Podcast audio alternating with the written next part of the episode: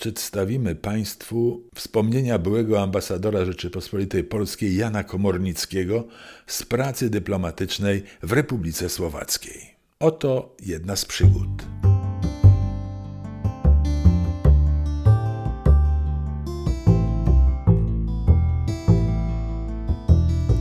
To jest podcast Klubu Polskiego.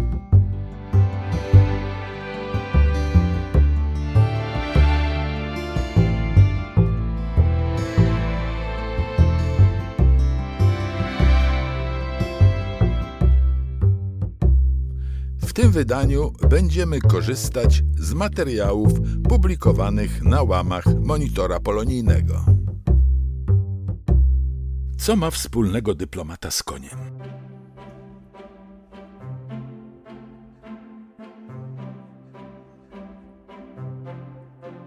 Któż z nas nie usłyszał choć raz w życiu, że przez żołądek do serca bliska droga? Albo mama przy szczególnych okazjach starała się przygotować nasze ulubione danie, albo kiedy już byliśmy starsi i zaczynaliśmy być zakochani, wybieraliśmy ulubioną przez naszą wybrankę restauracyjkę czy kawiarenkę. Potem w podobny sposób dogadzaliśmy swoim dzieciom, wnukom i przyjaciołom. I jak wszyscy drodzy czytelnicy monitora polonijnego, robimy to ciągle – zaś rubryka z ostatniej strony naszego ulubionego miesięcznika ma tę naszą ważną umiejętność dogadzania innym. Byłoby więc zupełnie nienormalne, gdyby dyplomacja nie traktowała sztuki kulinarnej jako jednego ze swych podstawowych narzędzi.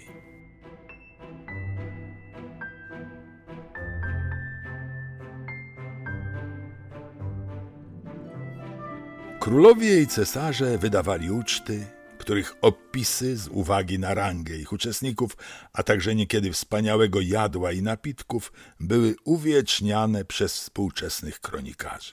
Niech za przykład posłuży Kongres Wiedeński, wielka międzynarodowa konferencja trwająca od września 1814 roku do czerwca 1815 z udziałem przedstawicieli 16 państw europejskich, w tym wielu głów koronowanych. Celem kongresu było wypracowanie nowego porządku politycznego, stref wpływu wielkich mocarstw i ustanowienie granic po bałaganie, jaki wytworzył się po Wielkiej Rewolucji Francuskiej i wojnach napoleońskich. Było to więc poważne zadanie dyplomatyczne. A jak pokazała historia, przyjęte wówczas ustalenia przetrwały 99 lat do wybuchu I wojny światowej. Złośliwi kronikarze pisali jednak, że był to tańczący kongres, ponieważ jego bardzo ważną częścią były bale i przyjęcia.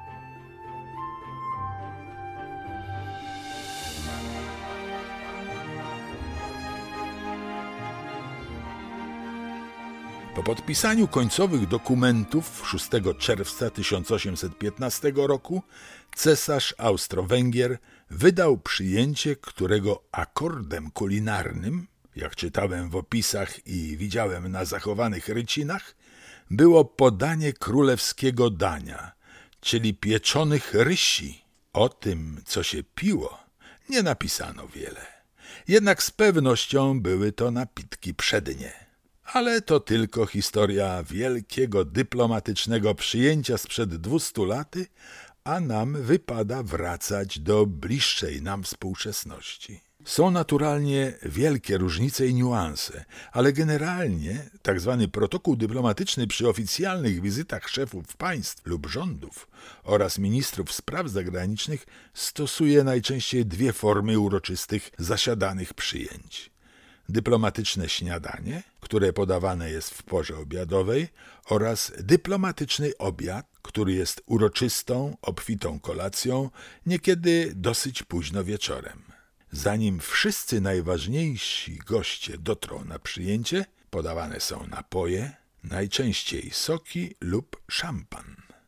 Oficjalne przemówienia i toasty mogą być wygłaszane na początku takiego śniadania lub obiadu, ale podziękowania i ważne oświadczenia wygłasza się między deserem a kawą. Praktyka obiadów w mniejszym gronie jest częstym zwyczajem w dyplomacji, wykonywanej przez ambasadorów najczęściej w ich rezydencjach.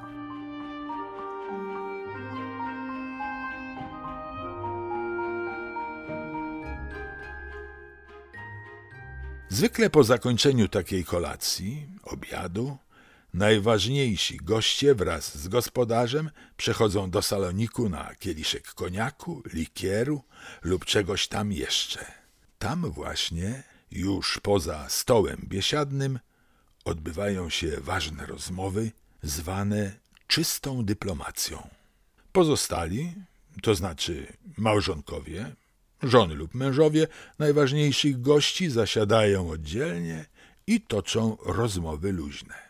Czasami wydarzały się sytuacje zabawne, jak choćby ta wspominana przez panią Magdę Waszariową w czasie, kiedy pełniła jeszcze zaszczytną misję ambasadora Czechosłowacji w Wiedniu. To było ważne przyjęcie i protokół przewidywał obecność na uroczystej kolacji współmałżonków ambasadorów. Jak powszechnie wiadomo, mężem pani Magdy Waszariowej był od kilkudziesięciu lat pan Milan Lasica, jeden z najwybitniejszych aktorów słowackich, który zgodził się swojej małżonce towarzyszyć. Ona była jedynym ambasadorem kobietą, a on, Milan Lasica, znalazł się naraz po kolacji w gronie żon ambasadorów jako jedyna małżonka płci odmiennej. Wyobrażacie to sobie w wykonaniu pana Milana? Podobno nigdy więcej, ani we Wiedniu, ani później w Warszawie, nie udało się pani ambasador namówić małżonka do towarzyszenia jej w jakimkolwiek dyplomatycznym przyjęciu. No, może wziął on udział w jakiejś recepcji, ale ten rodzaj dyplomatycznego przyjęcia zostawiłem na zakończenie.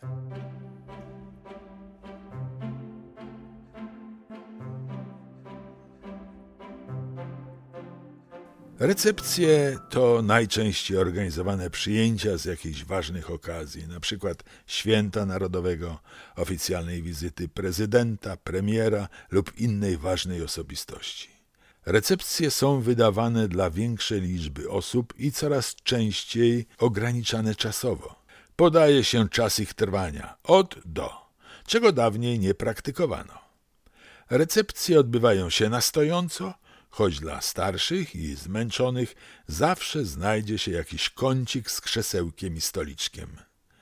Gospodarze przyjęć dyplomatycznych zawsze starają się podawać dania czy zakąski będące niepowtarzalnym specyfikiem kraju ich pochodzenia. To samo dotyczy napitków. Naszą, polską specyfiką bywał barszcz, śledzie, pierogi, a nawet bigos. Bywały polskie alkohole, żubrówka i wyborowa, ale także szczególnie na kolacjach w rezydencji nalewki własnego wyrobu ambasadora, to znaczy mojego. Co nie ukrywam, zawsze wzbudzało zainteresowanie nie tylko smakowe. Sądzę, że każdy z dorosłych czytelników był choć raz na przyjęciu zwanym recepcją, wydawanym także dla Polonii z okazji świąt państwowych lub Bożego Narodzenia i Nowego Roku.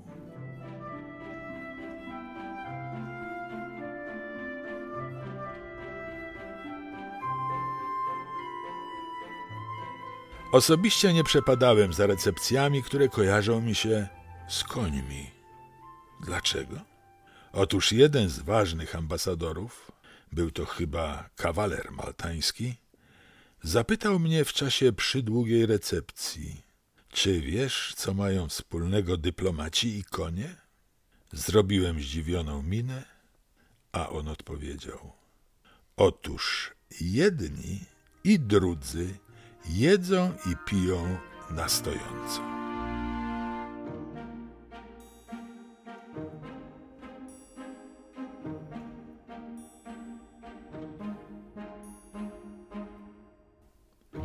Był to tekst Jana Komornickiego, który ukazał się w monitorze polonijnym numer 7 i 8 w roku 2018.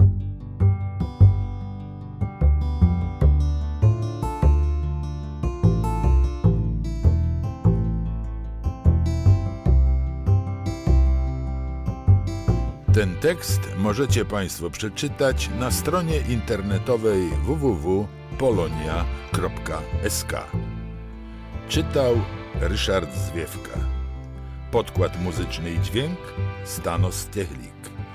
Podcast wyprodukował Klub Polski na Słowacji z finansowym wsparciem Funduszu Wspierającego Mniejszości Narodowe. Zapraszamy na kolejny odcinek podcastów Klubu Polskiego.